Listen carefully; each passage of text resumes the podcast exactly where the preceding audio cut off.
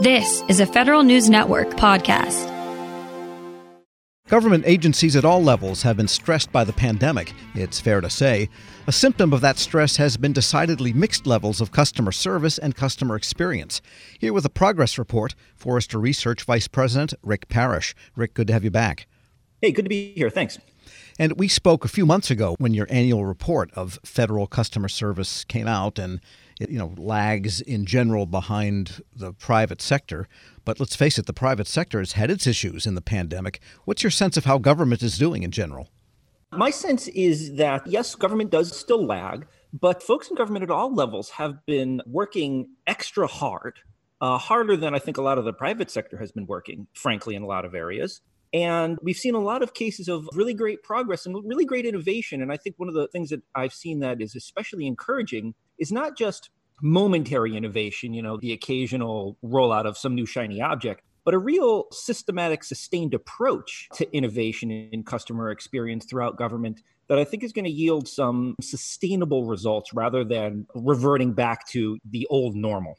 Any examples that come to mind that have done well?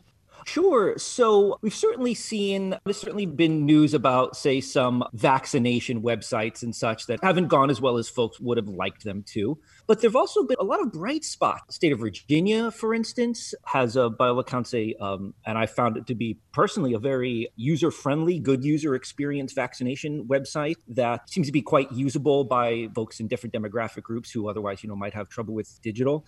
We've seen a lot of state governments, for instance, also as a result of legislation, as a result of executive orders and such, really start to take a more more holistic approach to customer experience. The state of Pennsylvania jumps out at me, for instance. You know, they have a, a, governor's mandate to improve the quality of the digital customer experience. And that's what I think of as this kind of holistic, systematic approach to improving the customer experience, rather than in the past where government organizations were more likely to say, you know, oh, well, let's just tack a chatbot onto the end of this thing and that'll do the job they've really backed up and said, you know, what can we do strategically here? Uh, that's refreshing. Because the local newspaper here had a column chiding one of the drugstore chains for its poor uh-huh. customer experience in trying to get a COVID vaccine. My personal experience, though, was with CVS, and mm-hmm. I had signed up through the state, and of course, nothing happens or the county. But I found they had some appointments and I qualify under what's being given out now. And it was really a fast, efficient, easy to use, big numbers, big boxes to check mm-hmm. off, and within moments. The only thing I needed was a certain federal number that I had to go dig out somewhere and enter, which that's who's paying for it, so why not?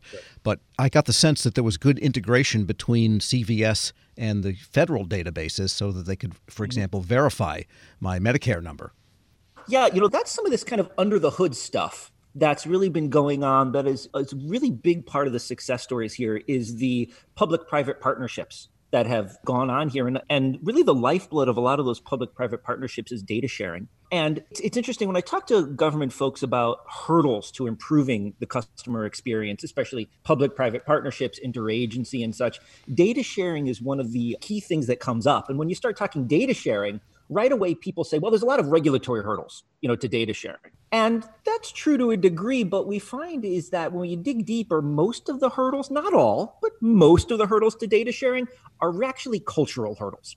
This agency doesn't trust the agency down the street, which doesn't trust this company, which doesn't trust that company. And in a crisis, some of those cultural issues tend to fall away.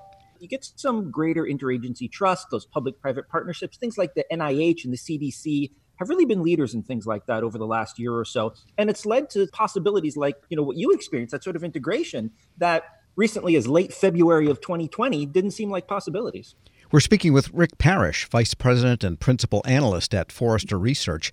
And one little gap I've noticed at the federal level, not across the board, but in a sense a customer experience issue, but that is not everyone has had their desk phone fail over to their cell phone and so you call a number and you wonder, will anyone actually pick this up because they're all teleworking? Some cases yeah. it does. Some cases, though, they forgot to do that.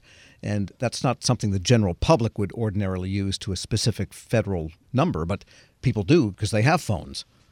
Yeah, and that really speaks to the differing levels of success that government organizations around the country, around the world, of course, have had in moving to telework. At first, it was pretty ad hoc in most cases because most organizations weren't set up to do it, but some did it a lot better than others. In Kentucky, for instance, I think it was their Office of Unemployment Insurance, if I recall correctly.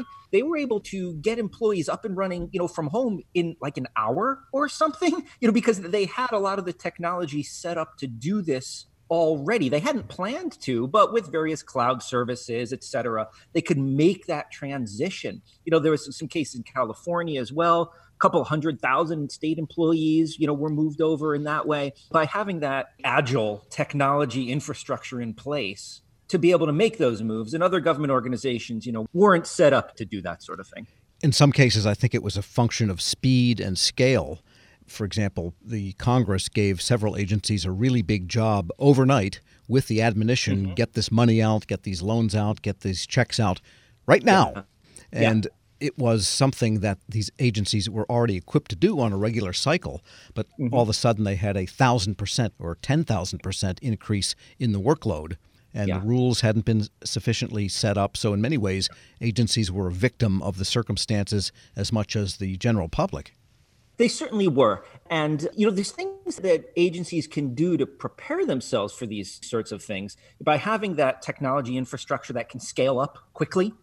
Some government organizations have it, some don't. You know, when you see that thousand percent, uh, you know, increase in the demand for your services, et, et cetera, which is why early on in, in the pandemic we saw a lot of government websites crashing and that sort of thing, and and we still see a lot of delays, a lot of hiccups because infrastructure still hasn't become fully scalable. There is also the issue of writing rules and things like that, which can be tricky. But there's one place where a lot of government organizations found some quick wins here, and where others, unfortunately, still haven't found the wins, which is in the clarity of their communications. Government organizations have never been especially good at communicating with customers clearly. And during the pandemic, when people are extra stressed, extra overworked, extra harried, they're experiencing a constant high cognitive load and higher level background stress. People aren't able to read or think as clearly as they were prior to the pandemic. So even government communications that might have been clear prior to the pandemic suddenly become unclear. and this is those cases in which government organizations that have realized that and thought of it have been able to really increase the clarity of their communications. And as I said, realize some real quick wins you know, in terms of the customer experience. And I don't just mean using different words or different sentence structure, although I certainly do mean that.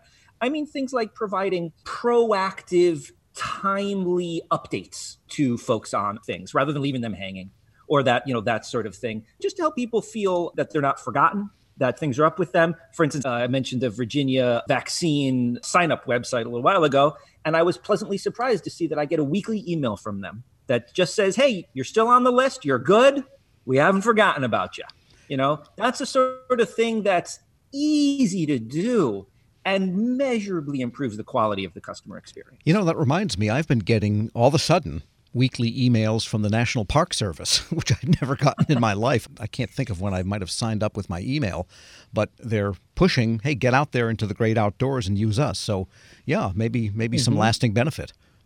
The national parks and you know state and local parks, all the parks really have, have been big winners, you know, in this. And as a uh, a power user of public lands myself, that's encouraging, and I certainly hope folks keep up. And I certainly hope that governments around the country can um, keep the funding up they need to make sure to create the infrastructure necessarily to handle those sorts of crowds that you know didn't always go so smoothly last summer. Sure, and you do have your national parks passport with lots of stamps, right?